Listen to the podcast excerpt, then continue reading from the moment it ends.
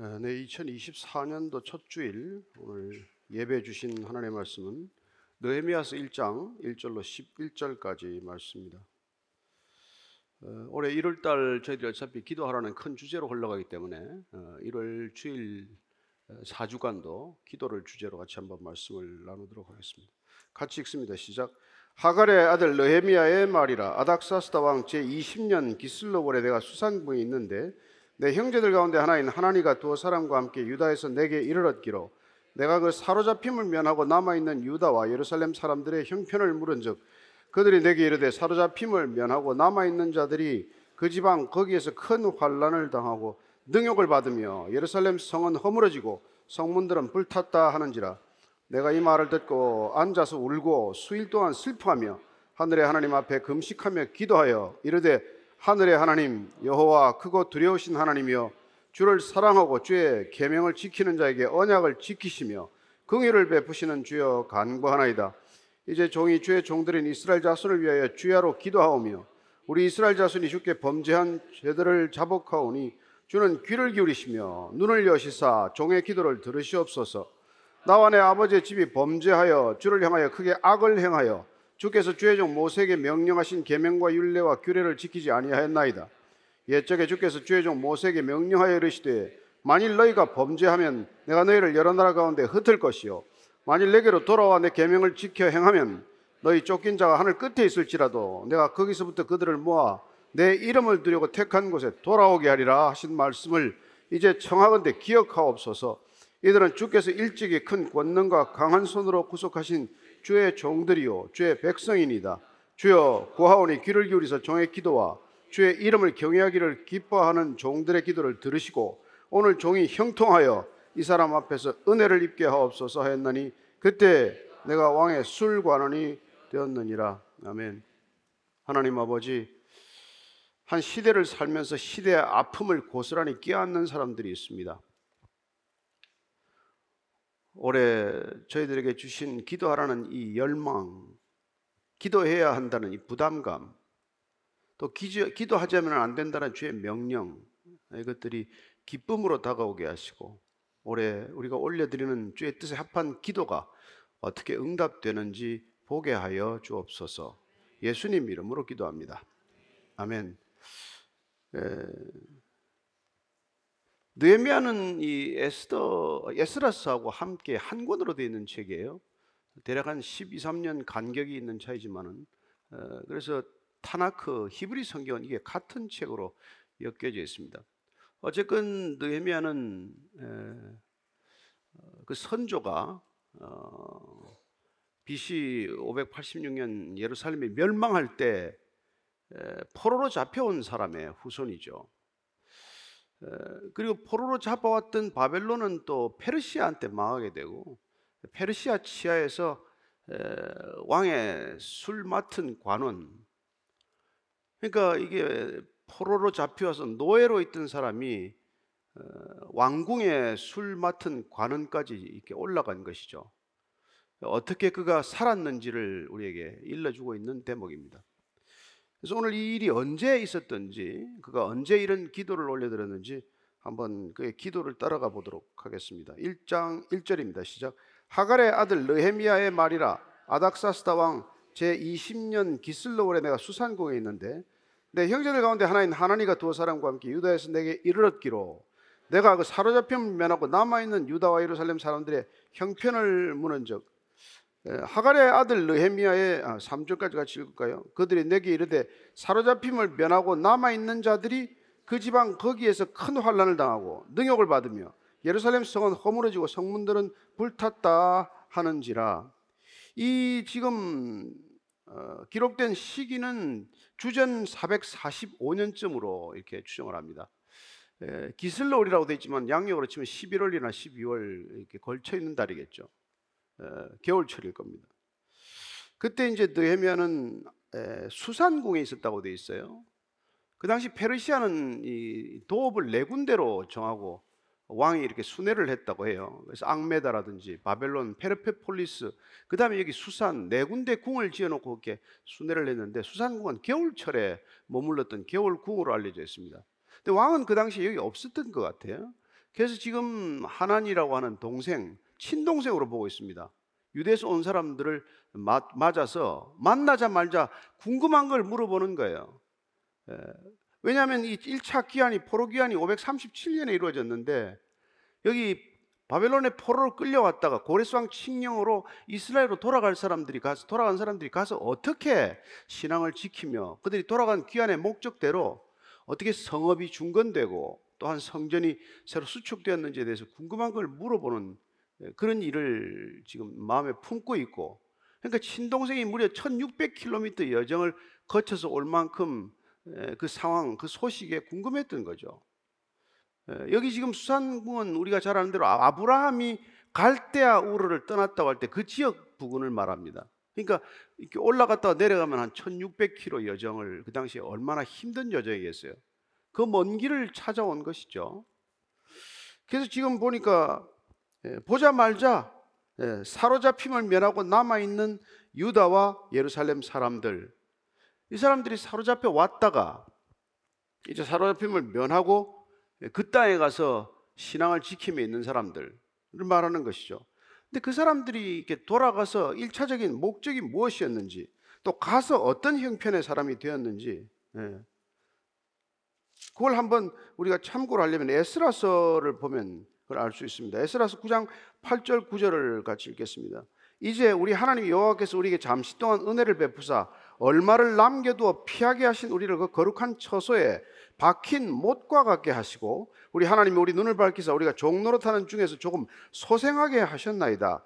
우리가 비록 노예가 되었사오나 우리 하나님이 우리를 그 종살이하는 중에 버려두지 아니하시고 바사 왕들 앞에서 우리가 불쌍히 여김을 입고 소생하여 우리 하나님의 성전을 세우게 하시며 그 무너진 것을 수리하게 하시며 유다와 예루살렘에서 우리에게 울타리를 주셨나이다. 이런 목적으로 귀환이 결정이 된 것이죠. 어, 1, 2세기를 쳐서 5만여 명이 예, 귀국을 하게 됩니다.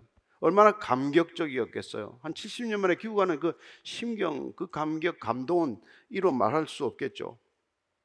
근데 그때 느헤미야는 그 일행에 참 못 따라간 거예요. 그리고 그런 기한을 결정하고 이미 그 땅 가운데 좀 생활의 근거지가 마련되었지만 그걸 이렇게 내버려 두고 에, 떠나지 못한 사람들은 못한 사람들은 마음이 이렇게 안타깝겠죠. 그러나 우리가 중요한 것은 돌아간 사람들의 신앙은 더할 나위 없이 좋고 남아 있는 사람들은 신앙심이 제대로 제대로 없었다라고 속단할 수는 없는 거예요. 왜냐하면 다시 그곳까지 돌아갔지만 그곳에서 또 신앙이 무너지는 모습을 보게 됩니다. 어디 있느냐가 중요한 것이 아니라 어떤 태도로 살고 있느냐가 중요한 것이죠. 그래서 9장 이저 13절 14절을 보면 이렇게 되어 있습니다. 우리의 악한 행실과 큰 죄로 말미암아 이 모든 일을 당하였사오나 우리 하나님 우리 죄악보다 형벌을 가볍게 하시고 이만큼 백성을 남겨 주셨사오니 우리가 어찌 다시 주의 계명을 거역하고 이 가정한 백성들과 통혼하오리까 그리하면 주께서 어찌 우리를 멸하시고 남아 피할 자가 없도록 진노하시지 아니하리까 그 땅에 가서 또 이방 족속들과 통혼하면서 신앙을 제대로 지키지 못한 그런 안타까운 모습을 지금 보여주고 있다는 것이죠. 그런 것들이 다 예, 슬픈 소식이에요. 그리고 정작 가서 예, 성전 중건을 하고 예, 예루살렘 성벽을 쌓으려고 했지만은 조직적인 그 방해를 때문에 결국 그 일들이 제대로 이루어지지 않고 지지부진한 상태에 빠지고 말았습니다. 그게 지금 하나님가 와서 전해주는 소식이에요. 가서 사람들이 큰 환란을 또 겪고 있습니다. 큰 수치를 겪고 있습니다. 그런 얘기를 들은 것이죠. 왜냐하면 보자 말자 느헤미야가 가장 관심을 가지고 질문한 내용은 그 내용이니까 와서 좀 쉬어라. 조금 뭐 식사라도 하고 얘기하자가 아니라 보자 말자 그냥 그동안 얼마나 그는 그 땅을 향한 그리움과 그 땅을 향한 궁금증을 가지고 있었는지를 알 수 있겠죠.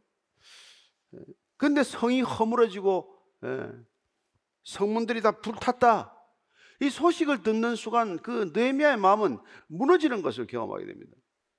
그게 4절 5절입니다. 시작. 내 이 말을 듣고 앉아서 울고 수일 동안 슬퍼하며 하늘의 하나님 앞에 금식하며 기도하여 이르되 하늘의 하나님 여호와 크고 두려우신 하나님이여 주를 사랑하고 주의 계명을 지키는 자에게 언약을 지키시며 긍휼을 베푸시는 주여 간구하나이다. 그런 이 말을 듣고 그냥 앉아서 울기 시작한 것이죠. 모든 눈물이 진정성을 뜻하는 건 아니죠. 예, 어떤 눈물은 가식적인 눈물도 있겠죠. 그러나 많은 눈물들이 가슴속 깊은 곳에서 솟아오른다면 그건 회개의 눈물이요. 회환과 통회의 눈물이라는 것을 압니다.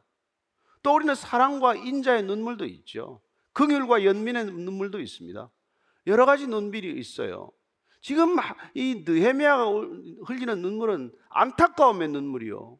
예.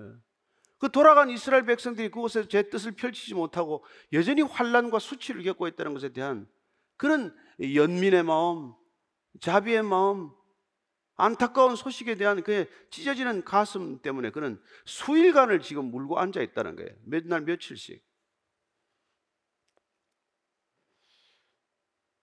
그렇습니다. 그렇게 우리가 앉아서 울 수 있다는 건 무슨 말이겠어요?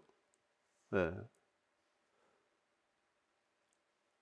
그러 그만큼 그가 그 백성들을 또 그 나라와 민족을 사랑하고 있었다는 뜻이죠. 이 눈물이 사랑의 눈물이 아니라면 그렇게 뭐 며칠씩 울 이유가 없잖아요. 한 번 듣고 격한 감정으로 한 번 울고 수습하고 그리고 일상으로 돌아가는 것이 보통 우리들의 생활 이렇게 패턴이죠. 그러나 그는 이 안타까운 소식을 듣고 눈물을 쏟기 시작했을 뿐만 아니라 수일 동안 앉아서 울었다는 거예요.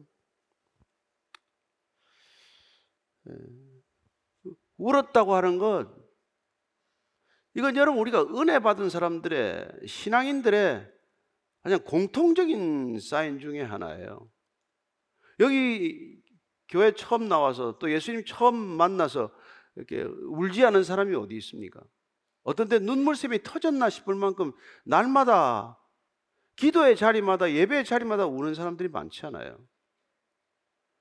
그래서 오히려 우리가 눈물이 멈춰 버렸다면 소위 묵은 신앙인이 되어서 더 이상 눈물이 없다면 어쩌면 은혜의 젖줄이 말라버린 것이고 은혜의 단비를 맞지 못한 까닭이고 오히려 지금 신앙의 경고등이 켜져 있다. 이걸 우리가 지금 그걸 자각해야 합니다. 내가 울어본 지가 지금 몇 년이 된지 모르겠습니다.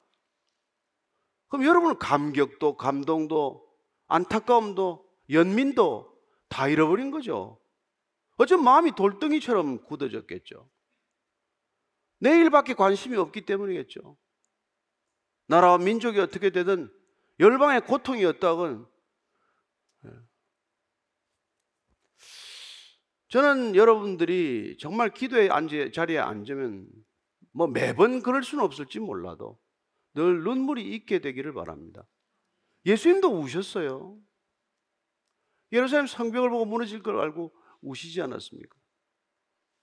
나사로를 부르내기 전에 그 죽음을 보고 슬퍼하는 사람들의 애통함을 보고 그도 우셨어요. 그는 향유옥합을 깨뜨리기 전에 마리아의 눈물도 받으셨습니다. 누가복음 7장 37절 38절이에요. 시작.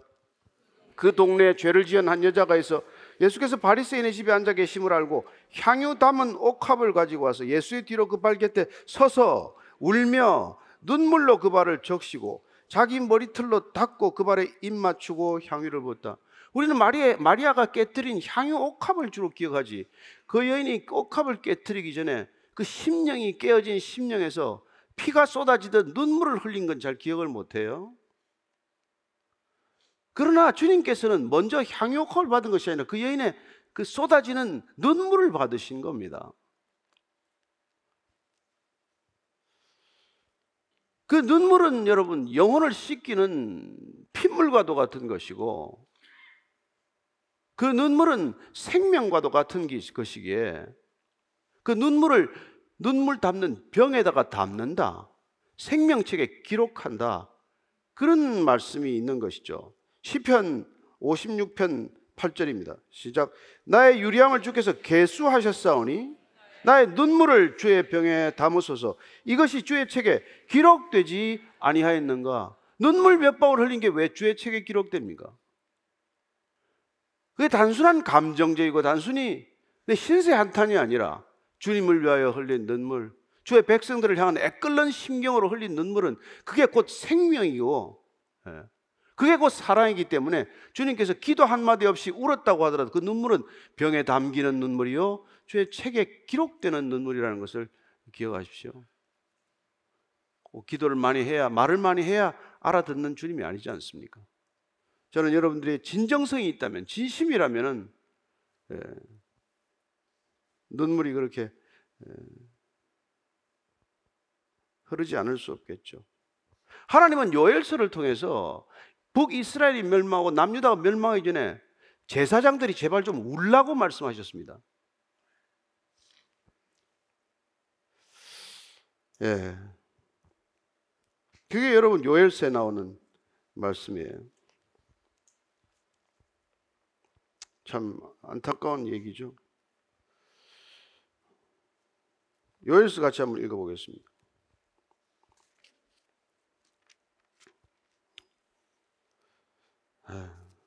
요엘서 2장 17절입니다. 시작.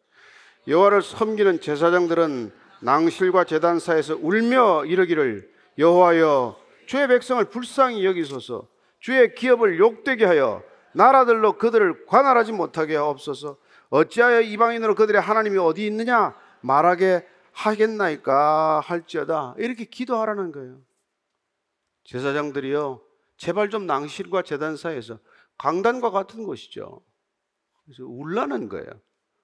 백성들을 위하여. 저 백성들이 지금 이방의 침략을 받아 이방에 끌려갈 처지가 되었는데 그래도 우리가 울고 있지 않다면 그게 오히려 이상한 일이라고 지금 말씀하고 계신 것이죠. 어쩌면 제사장들의 눈물이 그때도 말랐듯 오늘날 우리 그리스도인들의 눈물이 말랐다면 하나님께서 오히려 통탄하고 계시겠죠. 그래서 그가 지금 우는 것으로 그러나 끝났습니까? 그러지 않았어요, 그는. 하늘의 하나님 앞에서 금식하며 기도했습니다. 울기만 하는 게 아니라 그는 다시 금식을 시작했어요. 금식은 여러분 근심의 표현이에요. 마음이 아프고 정말 안타깝고 어떻게 해야 되나? 이걸 어떻게 해야 되나? 그래서 금식하는 거예요. 다이어트입니까, 이게? 세일의 다이어트 중입니까? 아니, 근심하는 거예요. 과연 교회는 어떻게 될 것인가? 예. 이 시대 교회는 어디를 향해 가고 있나? 이런 것들이 여러분들이 금식하는 이유가 되는 것이죠. 그리고 그는 기도를 그냥 하는 게 아닙니다. 먼저 기도를 이렇게 하죠. 예. 이르되 하늘의 하나님 여호와 크고 두려우신 하나님이여 주를 사랑하고 주의 계명을 지키는 자에게 언약을 지키시며 긍휼을 베푸시는 주여 간구하나이다. 예. 그는 하나님을 향하여 하나님이 누구신지를 먼저 고백하고 있는 것이죠. 예. 소위 말하는 우리가 X라고 기도할 때 X acclamation 주님이 어떤 분인지를 선포하는 것이죠. 어떤 하나님인지를 알고 나아간다는 뜻입니다. C는 confession이에요. 죄를 고백하는 것입니다. 그다음 thanksgiving과 supplication 감사와 간구의 기도를 드리는 것이죠. 통상적으로 우리는 그런 기도를 기도의 사요소로 생각을 하지만 순서가 바뀌건 어느 날은 한 가지만 붙들고 기도하건 문제될 건 없어요. 하루 종일 감사만 기도할 수 있습니다. 하루 종일 간구의 기도만 올려드릴 수도 있습니다. 하루 종일 중에는 찬양할 수도 있어요. 어쨌건 지금 느헤미야는 예, 하늘의 하나님 여호와 크고 두려우신 하나님. 하나님은 크신 분이다. 그분은 두려우신 하나님이다. 하나님을 경외하고 있는 그의 경외심을 이렇게 밝히고 있는 것이죠. 그리고 주를 사랑하고 주의 계명을 지키는 자에게는 반드시 언약을 지키시는 하나님. 그리고 계명을 지키고 주님을 사랑하는 자들에게 긍휼을 베푸시는 주님. 그 주님께 제가 지금 기도를 드리는 겁니다. 여러분가 기도 드리는 대상이 중요합니까? 내가 중요합니까? 내가 기도하는 내 기도 제목을 잘 아는 게 중요합니까? 어떤 기도 제목에 응답하시는 분이라는 것을 아는 게 더 중요합니까? 어느 쪽이 먼저 해야 하고 어느 쪽이 더 중요해야 마땅한 것입니까? 그 우선순위가 바뀌지 않으면 절대로 우리 신앙은 바뀌지 않습니다. 예수 믿는 사람이나 안 믿는 사람이나. 예. 그래서 그는 하나님이 누구신지를 선포하고 그 하나님은 어떤 것을 구하라고 하셨는지 어떤 기도를 하라고 하셨는지를 예, 기억하기 때문에 말씀을 기억하기 때문에 그는 그 말씀을 따라서 기도를 시작하는 것이죠. 그게 6절 7절이에요. 시작.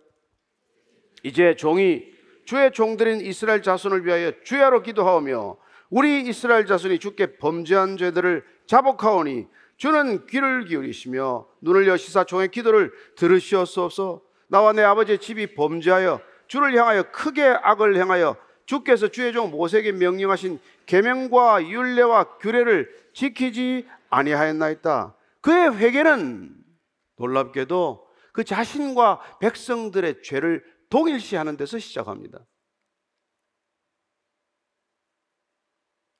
포로로 끌려온 예, 자손이 무슨 죄를 이 땅에서 얼마나 지었겠어요?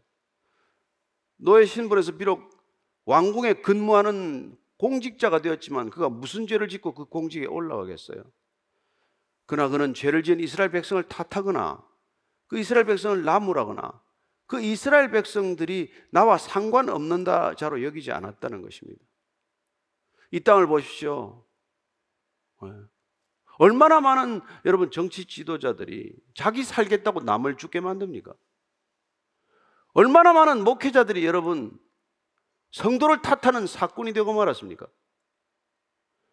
얼마나 많은 예, 의료인들이나 선생들이나 환자나 제자를 탓하는 일이 얼마나 많습니까? 아니 도대체 얼마나 옷을 겹겹이 입고 있어도 그 옷을 발가벗겨서 사람을 수치스럽게 만드는 이런 끔찍한 세상을 만들고 말았습니까? 그럼 이런 세상에서 우리도 그렇게 살아야 합니까?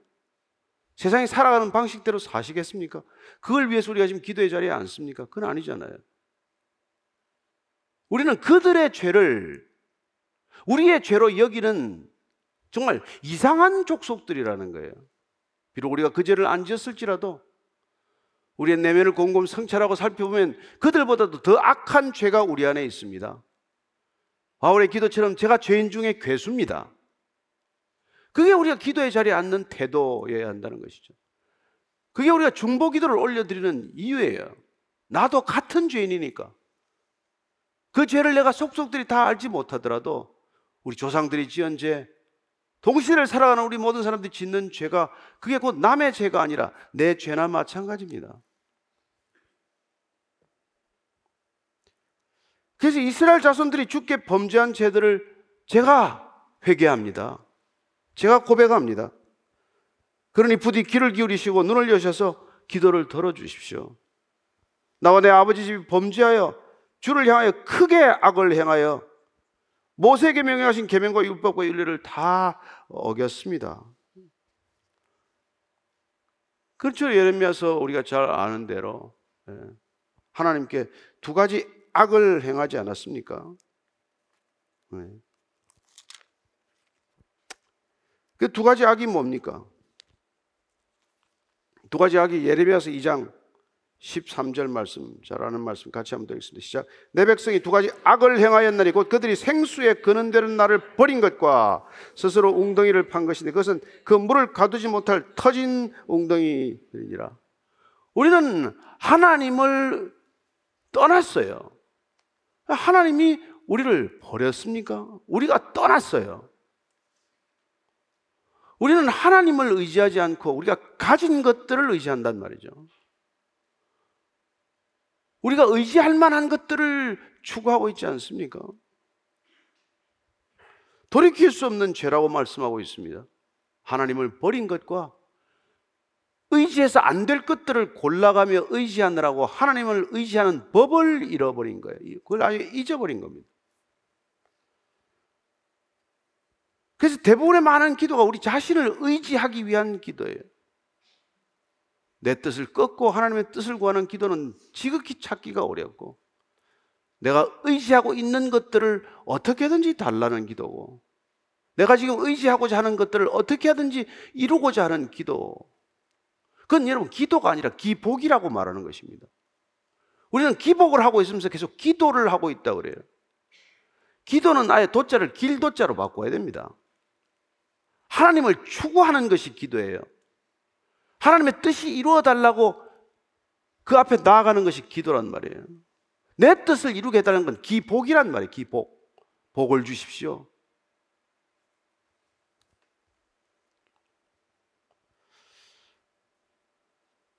그래서 예레미야 아, 저기 저기 저 네미야는 지금 본인의 회개 기도를 먼저 하는 거예요. 백성들의 기도를 죄를 대신 자복하고 있는 것을 보게 됩니다. 모세는 어떻게 기도했습니까? 모세도 아마 백성들을 위하여 눈물이나 흘리지 않았겠습니까? 출애굽기 32장 31절 32절입니다. 시작. 모세가 여호와께로 다시 나가 여짜오되 슬프도 소이다. 이 백성이 자기들을 위하여 금실을 만들어 싸우니 큰 죄를 범하였나이다. 그러나 이제 그들의 죄를 사하시옵소서. 그렇지 아니하시면 원하건대 주께서 기록하신 책에서 내 이름을 지워버려 주옵소서. 그는 십계명 돌판 받느라고 지금 위에 올라가 있는 사이에 아론 주도로 해서 금 신상을 만들었어요. 엄청난 죄를 저지른 것이죠. 그러나 그는 백성들을 탓하기에 앞서서 예. 제 생명책에서 제가 제 이름이 지워진다고 하더라도 백성들의 죄를 도말하지 말아 주십시오. 이름을 도말하지 말아 주십시오. 여러분 어떻게 이런 기도를 드릴 수 있느냐는 것이죠. 이게 여러분 성경 전체가 가르치는 기도의 방식이라는 것입니다. 기도의 태도라는 것입니다. 기도의 내용이라는 거예요. 근데 어쩌다가 우리는 이방 종교들의 기도가 온통 그냥 기독교로 들어와서 이방 종교와 하나도 다를 것 없는 기도를 올려드리면서 우리가 어떻게 구별된 삶, 어떻게 구별된 그리스도인이라고 착각을 하게 되었는지 알 수가 없는 일이에요.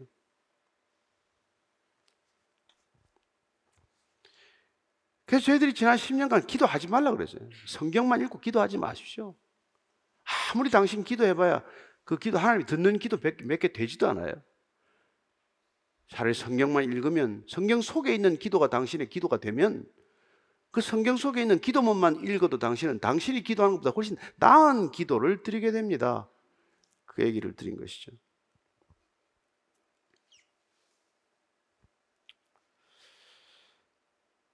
그는 지금 백성들의 죄를 고백하고 있어요. 8절 9절입니다. 시작. 옛적에 주께서 죄종 모세에게 명령하여 이르시되 만일 너희가 범죄하면 내가 너희를 여러 나라 가운데 흩을 것이요. 만일 내게로 돌아와 내 계명을 지켜 행하면 너희 쫓긴 자가 하늘 끝에 있을지라도 내가 거기서부터 그들을 모아 내 이름을 드리고 택한 곳에 돌아오게 하리라 하신 말씀을 이제 청하건대 기억하소서. 말씀을 기억하소서. 그렇다면 지금 예레미야는 이 수산궁에 와 있으면서 바벨론의 포로로 끌려와 있으면서 뭘 보고 지금 이 기도를 기억하는 거예요? 적어도 그가 토라 필사본을 가지고 성경을 읽지 않았다면 우리 선조들을 어떻게 기도드렸는지를 정확히 기억하지 않는다면 어떻게 이런 기도가 가능하냐는 말이에요. 이 기도는 솔로몬이 예? 예루살렘 성전을 봉헌하고 드렸던 기도 아닙니까? 그때로부터 지금 적어도 600년이 흘렀는데 아니죠. 예, 그 정도 시간이 흘렀는데 500년 이렇게 흘렀는데 그 기도가 전에 내려온 건 뭐예요? 그가 말씀을 가까이 있었다는 거죠. 따라서 그의 기도는 말씀의 기도라는 것을 알 수 있는 것입니다.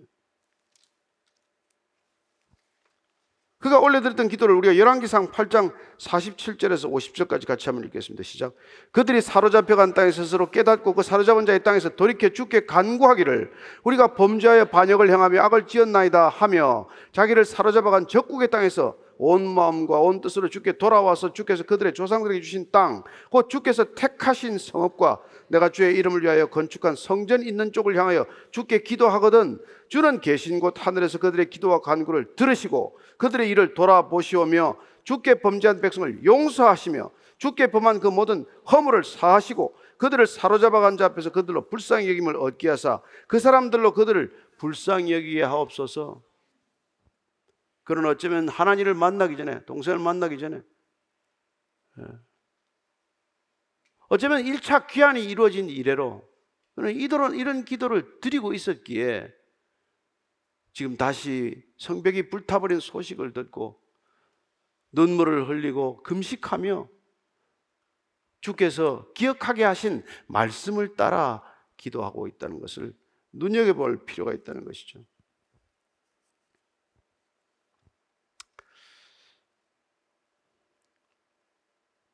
그렇습니다. 말씀을 기억해 주십시오. 말씀을 붙들고 기도하는 것. 그게 믿음입니다. 그게 믿음. 붙들고 있는 말씀이 믿음이에요. 그래서 오늘 레미야의 기도를 보면 첫째는 예, 눈물을 흘린 기도. 그건 사랑의 기도예요. 눈물 흘리는 것 자체가. 예. 금식하는 것이죠. 그건 근심의 기도예요.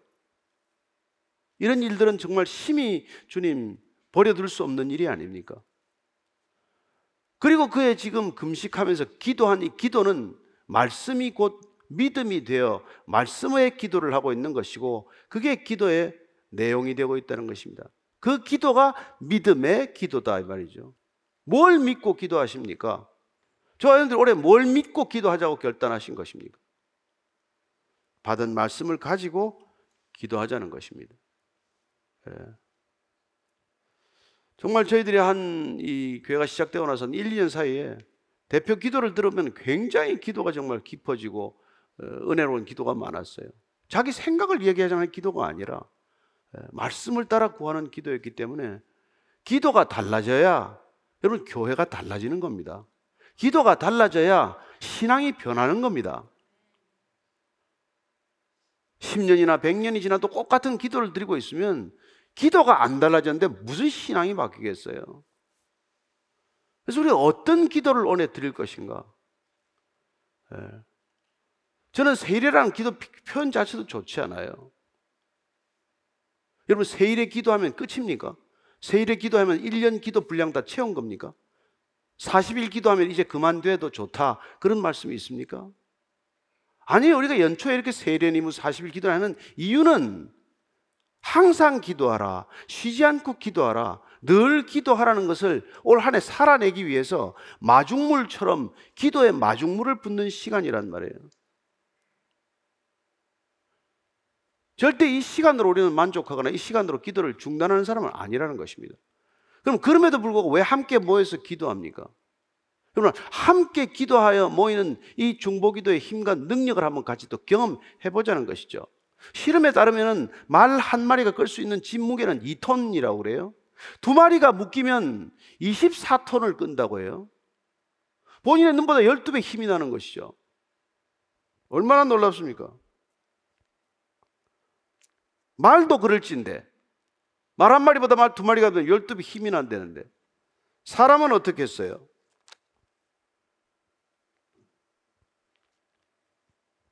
주님께서는 예, 놀라운 약속을 하는 것입니다.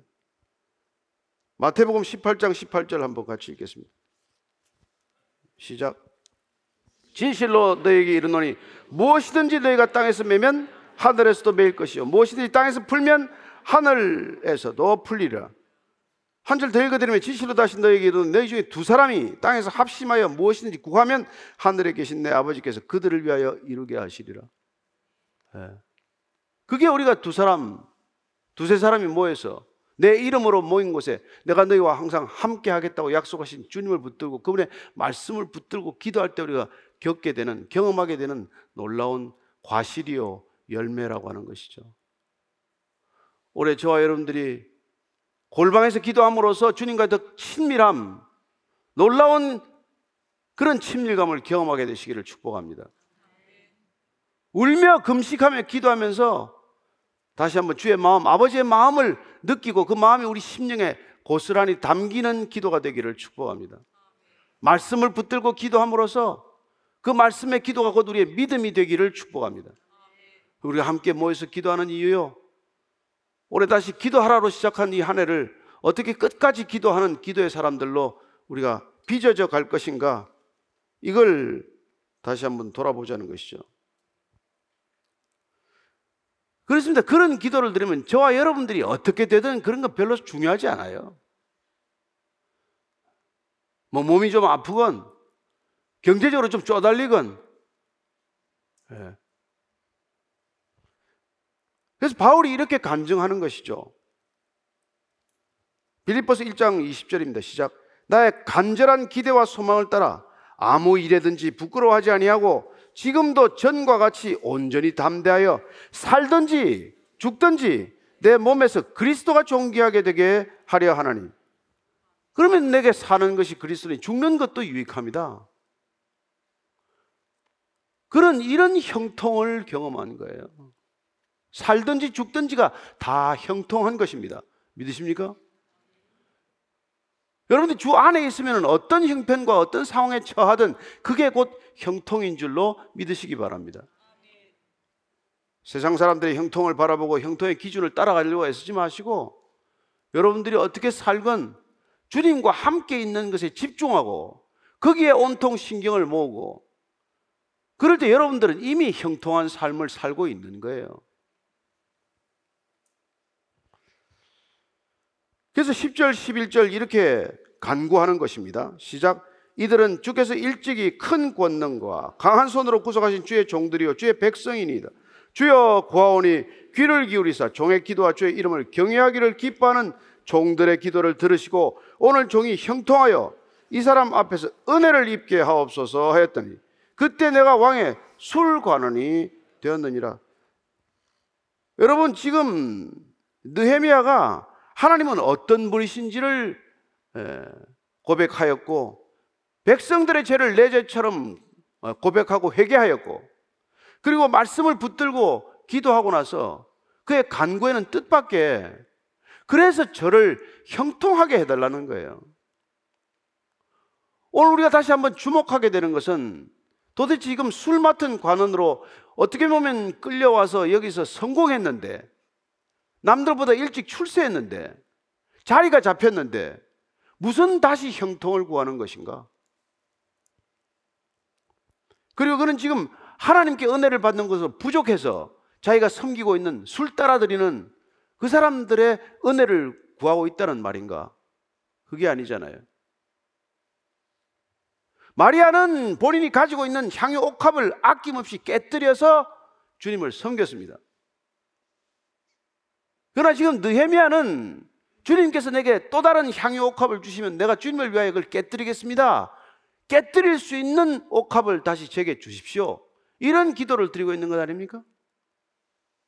여러분 느헤미야가 자기를 위하여 성공을 구하고 더 높은 자리를 구하고 더 편한 관계를 원했다면 느헤미야서가 성경에 왜 기록됐겠습니까? 왜 이 책이 우리에게 지금 손에 들려 있겠습니까?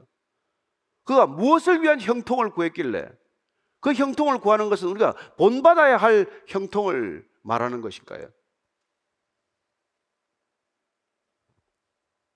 이때까지 올려드린 기도를 주님께서 신실히 응답해 주를 때 통로가 되려면은 주님께서 또 다른 형통함을 주셔야 하는데 그것은 여호와를 모르는 사람들에게도 은혜를 입어야 합니다.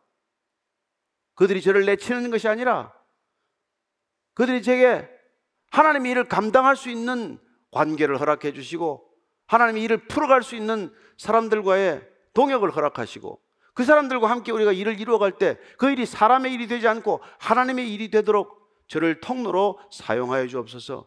그 일을 위해서 제 형통이 필요합니다. 입에 발린 소리가 아니라 그냥 해보는 얘기가 아니라 눈물로 금식하며 기도한 결과 그가 이런 기도를 매듭으로 짓게 되었다는 것입니다. 저와 여러분들이 올해 이런 기도 끝에 주님께 다시 한번 형통을 구한다면 주의 일을 위하여, 주의 영광을 위하여, 주님이 원하시는 뜻을 이루기 위하여 저와 여러분들이 어떤 일을 감당하게 될지 누가 알겠습니까? 예. 제가 뭐 간정 조처럼 여기 세우지도 안 하고 간정 뭐 하도록 하지 않습니다만은 하나님과의 은밀한 관계로 그냥 지키고 있으라고 하지만은 정말 여기서 우리 찬양하고 하던 자매가 있을 수 없는 일이 일어났어요.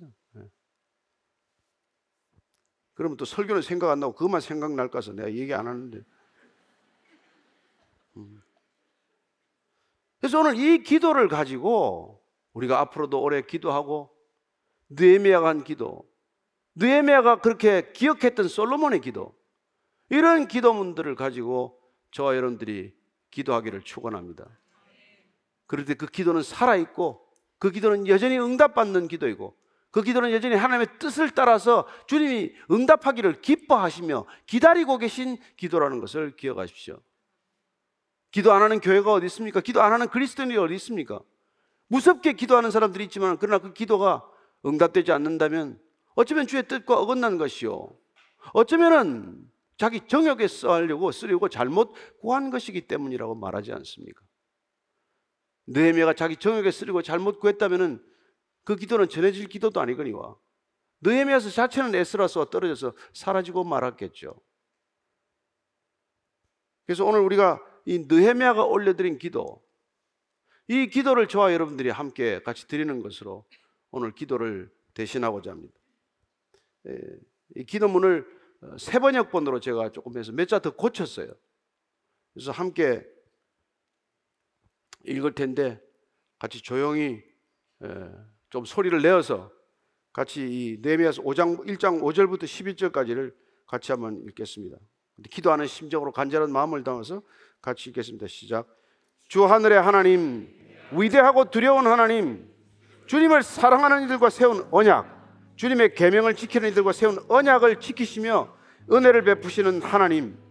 이제 우리가 밤낮 주님 앞에서 이 나라와 민족과 열방을 위하여 드리는 이 기도에 귀를 기울이시고 살펴 주십시오. 먼저 우리 민족이 주님을 거역하는 죄를 지은 것을 자복합니다. 저와 제 집안까지도 죄를 지었습니다. 우리가 주님께 매우 큰 잘못을 저질렀습니다. 주님의 종 모세를 시키시어 우리에게 내리신 계명과 율례와 규례를 우리가 지키지 않았습니다. 주님의 종 모세를 시키시 하신 말씀을 기억하여 주십시오.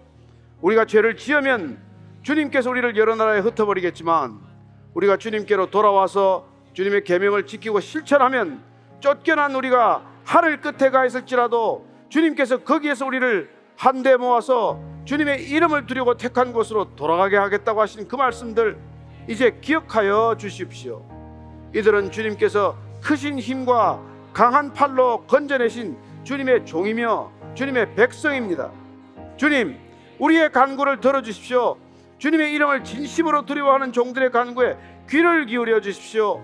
이제 주님의 종들이 하는 모든 일을 형통하게 하여 주시고 땅의 권세자들에게도 주님의 일을 위해 자비를 입게 하여 주십시오. 예수님 이름으로 기도합니다. 아멘. 아멘. 아멘. 주님, 우리도 기도의 사람, 말씀의 사람, 느헤미야처럼 그렇게 기도했습니다. 눈물로 금식 기도하는 그의 중심이 우리 모두의 심령에 자리 잡게 하여 주옵소서. 그의 눈물은 사랑이었습니다. 그의 금식은 근심이었습니다.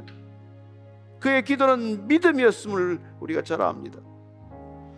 그처럼 우리도 열방을 향해서 민족을 향해서 우리의 이웃을 향해서 또한 사회 각 영역을 위해서 날마다 기도할 때 사랑의 눈물이 있게 하여 주옵소서.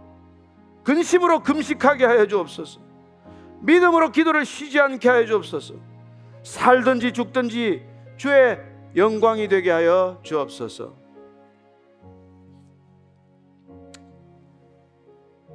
이제는 기도의 문을 활짝 열어 젖히신 십자가의 죽음과 부활로 기도의 문을 온전히 열어 젖히신 우리 구주 예수 그리스도의 은혜와 그 열려 있는 기도의 문을 통해서 들어오는 자마다 갈, 가림 없이 누구나 기쁘게 맞아주시는 아버지의 사랑과 날마다 세상을 바라보는 우리의 시선을 들어서 하나님을 바라보게 하고 성전을 바라보게 하는 성령님의 역사하심이 오늘도 느헤미야처럼 우리가 이 시대를 가슴에 안고 이 세대를 가슴에 품고 눈물로 금식하며 기도하기를 원하는 이절에 고기 숙인 진정한 기도의 사람 올 한 해 동안 기도를 쉬지 않기로 결단한 사람 사무엘처럼 기도를 쉬는 죄를 범하지 않겠다고 결정한 진정한 기도의 사람들 위해 진정한 기도하는 교회 위에 지금부터 영원까지 함께 하시기를 간절히 축원하옵나이다. 아멘.